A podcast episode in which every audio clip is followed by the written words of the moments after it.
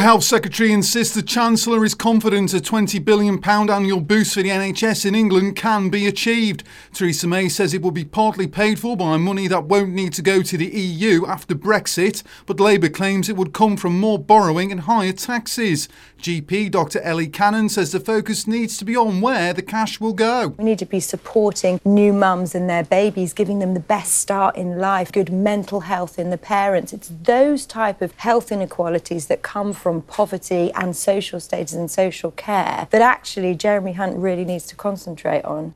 It's claimed four out of five council workers have no confidence in the future of local services due to spending cuts. A study by Unison has found most people working for the authorities feel residents don't get the help and support they need. Some of the employees raise concerns about families living in mouldy properties, fly tipping and vulnerable children. North West Ambulance Service staff will be going on strike today. G M B union members will walk out for two hours at the start of each shift after industrial action was overwhelmingly supported in a ballot. The move forms part of a long-running dispute over pay for paramedics.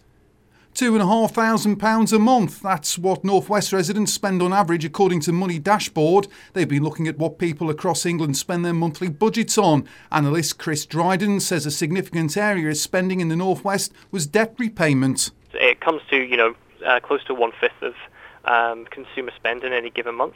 A significant chunk of, of spend. However, actually, compared to other regions in the U K, uh, I'm thinking, for example, uh, London and um, places like that, it's actually not as high. David Dimbleby is to leave Question Time after twenty-five years. The seventy-nine-year-old will present his final programme on December the thirteenth. And for these stories and more, go to silk ten sixty-nine dot com.